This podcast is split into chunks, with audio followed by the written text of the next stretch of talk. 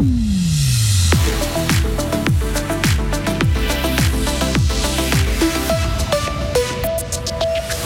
Elles ne se sont pas laissées faire. Les volleyeuses neuchâteloises ont mis une option sur la finale de la Coupe d'Europe. Des géants en bois avec des animations à l'intérieur. Ces attractions doivent faire vivre les PACO toute l'année. Le projet est audacieux. Et puis, la Suisse veut interdire le Hamas pour éviter de devenir une base de repli pour l'organisation terroriste. Journée pluvieuse, journée fortement venteuse. Attention, il va faire 12 degrés. Euh, météo beaucoup plus calme demain, heureusement. Puis le week-end, lui, s'annonce changeant. Nous sommes jeudi 22 février 2024. Bonjour Maël Robert. Bonjour Marc, bonjour à tous. Les volleyeuses neuchâteloises du NUC ont signé un sacré exploit. Hein. Elles se sont imposées 3-7 à 1 face aux Polonaises de Lodz en demi-finale de la Coupe d'Europe hier soir. Les championnes de Suisse ont perdu la première manche, mais elles ont réussi à se défaire de leur nervosité et ça a fonctionné. Commente enthousiaste la joueuse du NUC, Tabea Dayar. Eh non, mais on se rend pas compte. Vraiment, c'est exceptionnel ces sentiments qu'on ressent après avoir gagné un tel match. On est vraiment tellement fiers et le travail qu'on a accompli, tout le travail qu'on a fait, ça, vaut la peine. Et ça fait plaisir de voir. Oui, c'est quand mentalement, une équipe, elle est prête, elle y croit, elle donne à fond, elle met l'autre équipe en insécurité. Et elles, elles avaient ça, elles ont bien commencé. Après, vous voyez, oh non, le NUC, elle n'abandonne pas. Et je pense qu'après aussi, leur niveau a un peu descendu parce que nous, on ne voulait pas se laisser faire. Et dans cette équipe du NUC, une joueuse a eu un rôle décisif. La passeuse fribourgeoise Méline Pierret, elle a quasiment joué toute la partie.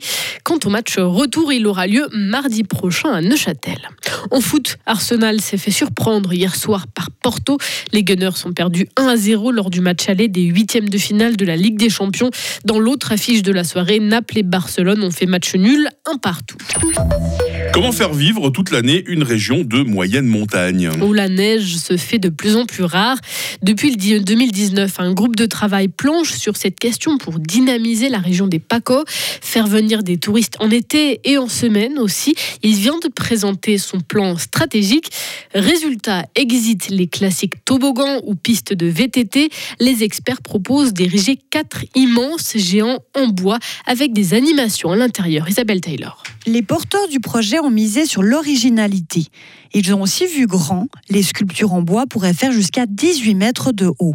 Un armaillis, une fromagère, un charpentier, une nymphe des bois, tout ça en forme de géant avec à l'intérieur des animations payantes pour mettre en avant la culture locale sur les alpages ou le fromage, et à côté d'autres offres de loisirs, un sentier en haut des cimes, des espaces de grimpe ou des plateformes panoramiques. Ces attractions ont été imaginées par une société lucernoise qui a par exemple déjà conçu un espace de jeu autour d'une vache en bois à Grindelwald ou une tour en spirale au Danemark. Mais jamais elle n'a réalisé de sculpture si complexe. L'ambition est donc grande. C'est un cap une vision, affirme le manager de l'association des communes de la Veuvez. Reste à voir ce qui pourra être fait sur le terrain en fonction des contraintes liées à l'aménagement du territoire, de l'avancement des discussions avec les propriétaires fonciers et du budget à disposition. Pour l'instant, le canton doit faire des premiers retours d'ici 6 à 8 mois. L'objectif actuel est de faire 2,5 millions et demi de chiffres d'affaires par an. L'implication des sociétés de remontée mécanique des PACO et de Ratvel dans ce projet n'est pas encore définie complètement. Elle pourrait participer à la gestion de la nouvelle société ou encore mettre à disposition leur personnel pendant l'été. On reste en Veuvez avec cette question d'où viennent les tensions entre le conseil communal de Sansal et certains membres de l'administration? Le préfet veut y voir plus clair? Après des mois de remous.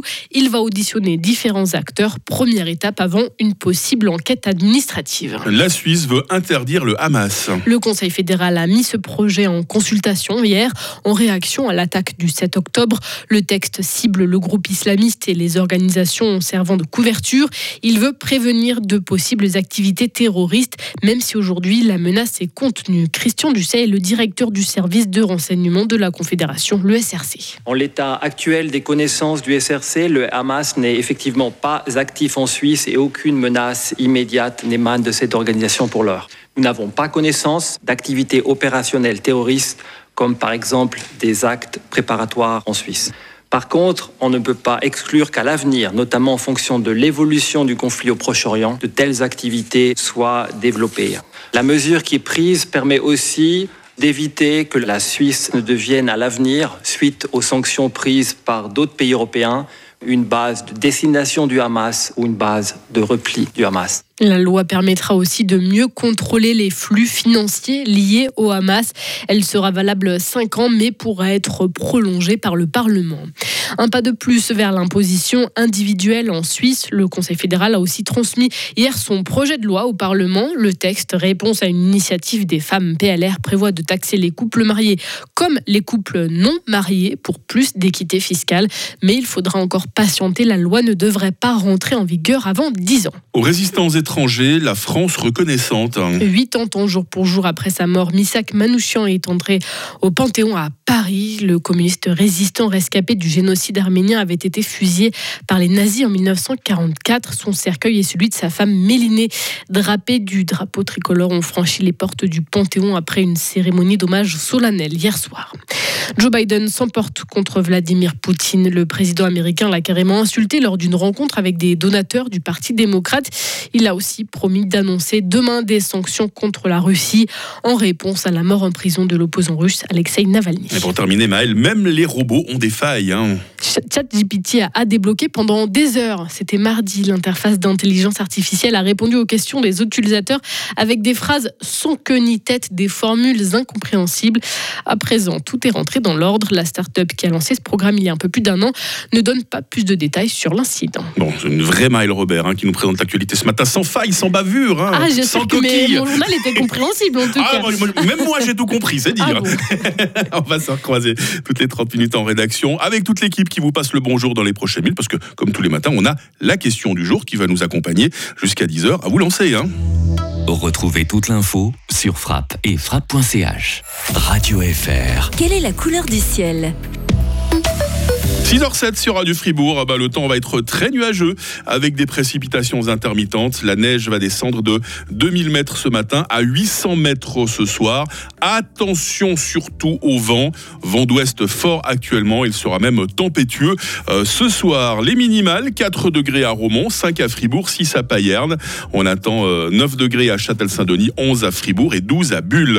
Demain sera par bonheur plus calme, beaucoup plus calme même, hein. on profitera même d'un temps bien ensoleillé le matin, un peu plus nuageux l'après-midi. Il fera au minimum 5 euh, degrés, au maximum 10 degrés. Le vent se cantonnera à la montagne demain. Le week-end, lui, s'annonce euh, changeant. Hein. Il fera 8 degrés. Il y aura une limite de la neige vers 700 mètres. Vraisemblablement pas beaucoup de neige hein, durant le week-end, des précipitations par moment. Et puis euh, la journée de lundi, on peut déjà vous en parler, ce profil comme Mossad. Tout le monde connaît des Isabelle. Je suis un peu triste de ne pas avoir Isabelle Taylor parmi nous ce matin, même si on l'a entendu dans un reportage tout à l'heure. Bah, bonne fête en tout cas à toutes les Isabelles. Nous jeudi 22 février, 53e jour. La lumière du jour, bah, ça sera de 7h24 à 18h.